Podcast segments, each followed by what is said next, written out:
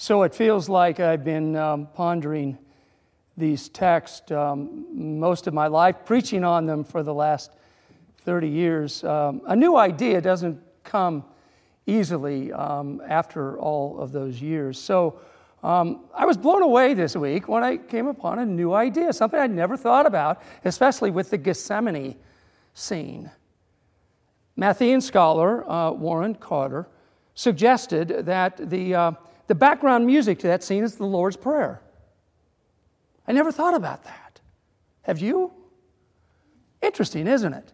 He finds three places where it occurs there. The most significant for me is actually the most obvious.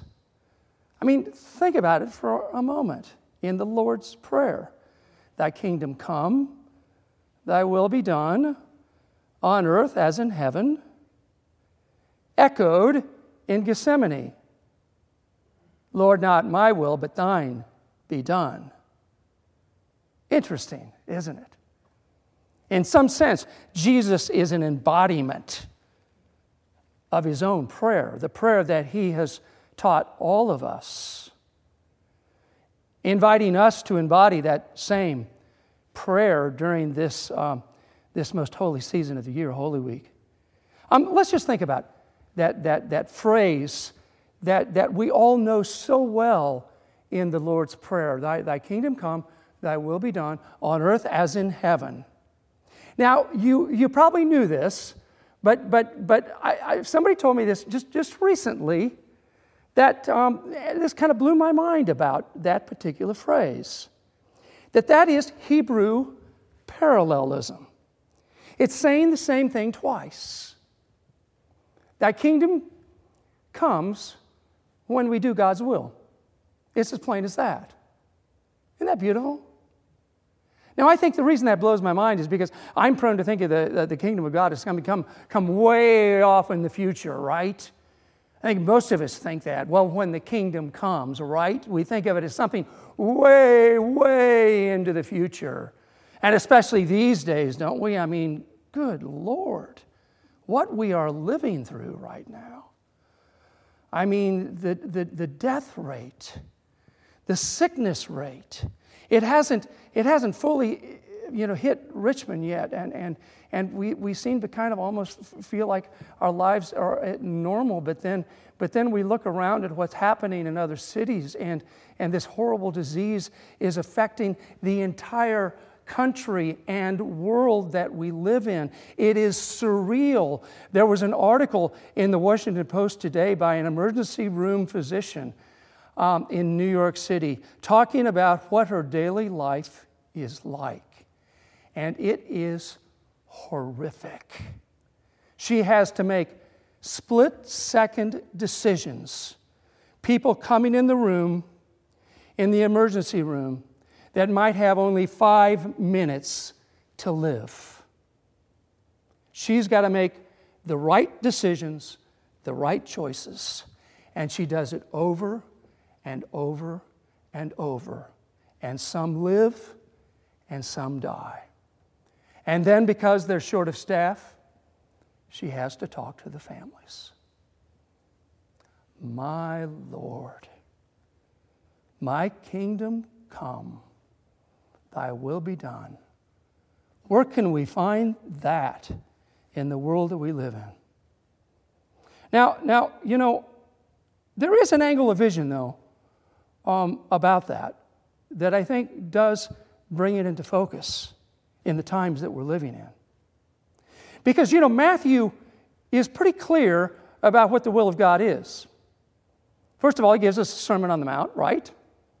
But then, right before the scripture passage that we just read, Matthew 26 is Matthew 25.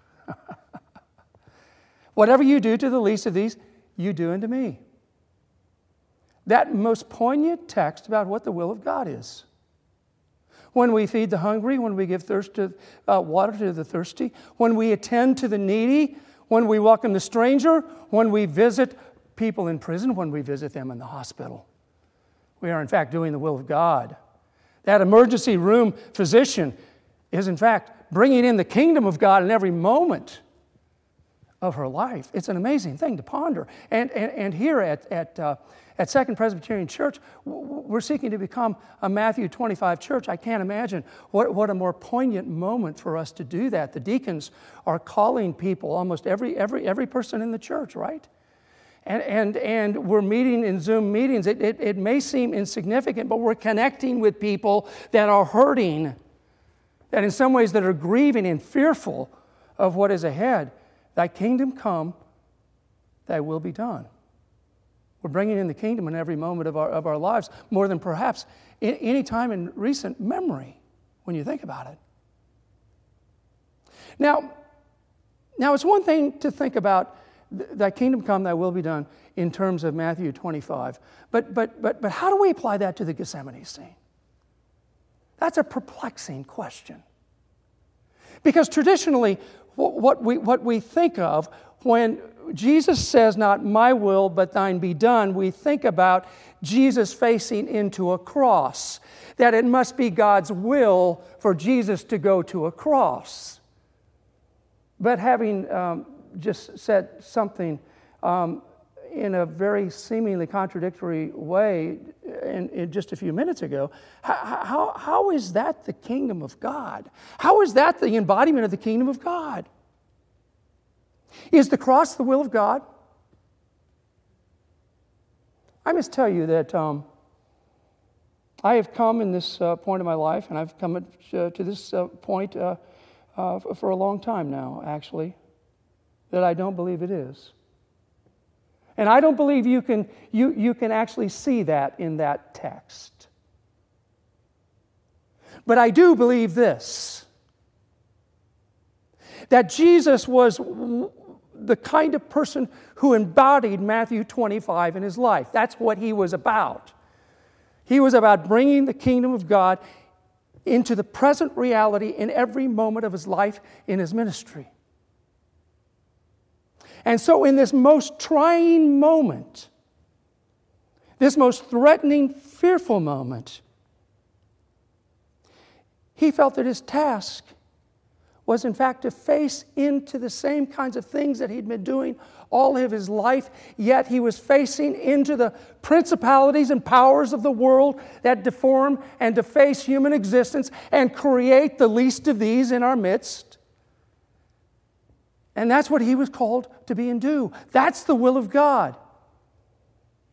That's what he was called to, um, to embody in his life, to bring in the kingdom of God to the nth degree, even in a most threatening of circumstance. Now, he knew that there would be consequences. I do not believe that God willed those consequences. I believe that God willed, though, that he stand with the least of these uh, and stand against and resist the principalities and powers of the world that create the, the least of these, even in the most trying of circumstances. And that's what we're called to do, uh, be and do, you know. Cross bearing is what uh, Matthew's Jesus calls us to be about. And that doesn't mean take up a cross that we don't already have. It doesn't mean that, that, that, that, that uh, if, if there is some op- uh, oppressive cross in our lives that we submit to it. No, we are to be about the same kind of thing that Jesus was about and to be resisting those same crosses in our world, in our lives, in our midst. I'm reminded of a story of um, Bryan Stevenson, who I uh, know many of you know all about. Maybe some of you have seen the movie, you've, seen, you've, you've read the book. I mean, it's one of the most powerful books I believe that I've ever read. There's a scene in that, in, in that, um, in that book, towards the end of the book, where Bryan Stevenson is, has his own Gethsemane. Bryan Stevenson uh, has a question. I think, before him that is very much like the question of Jesus thy, um, uh, uh, about, about doing the will of God. Jimmy Dill, one of his clients, had just been executed. He fought against that execution, tried to get a stay of the execution, but it didn't work. And he broke down and he said, Why is it that we kill broken people like Jimmy Dill? Why do we do this? We live in a, a system that breaks people, The system is broken itself. Why do I keep fighting in this system? Why do I do it? I've, I've, I've, got a, I've got a staff of 40 people. I could just walk away. I don't need to do this again.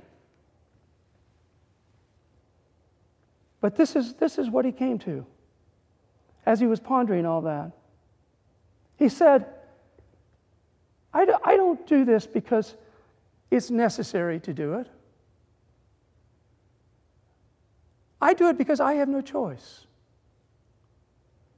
He said, I do it because I am just as broken as people like Jimmy Dill. I am just as broken as the people that I'm serving. I do it because we live in a broken world, and we're all called to be a redemptive presence in that world. And it seems to me, my friends, that as we are about to move into uh, Holy Week, in this, this, this horrific time in our lives, a, a time that, that is, is, will, will probably change the way we think about ourselves and the world that we live in. That we, um, we too can answer that question why do we do what we do? Why do we follow Jesus into the brokenness of the world? Why, why, why, why, why, why do we lift up people like Bryan Stevenson? Because we're doing the will of God and we're bringing in a little piece of the kingdom of God and that's what we're called to do. We don't do it because we're, we're, we're wonderful, good people, because frankly, we're not all that good. We don't do it because we're liberal, because we don't do it out of charity. We do it because we're broken.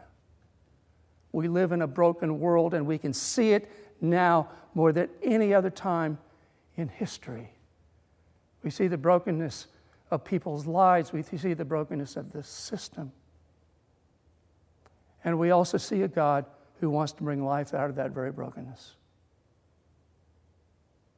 And if we band together, and I believe we, do, eh, we, we can, and I believe we are, and I'm impressed with Second Presbyterian Church in the way we're doing that under more, most trying of circumstances, then there is a promise that Jesus gives to his disciples in Matthew's gospel.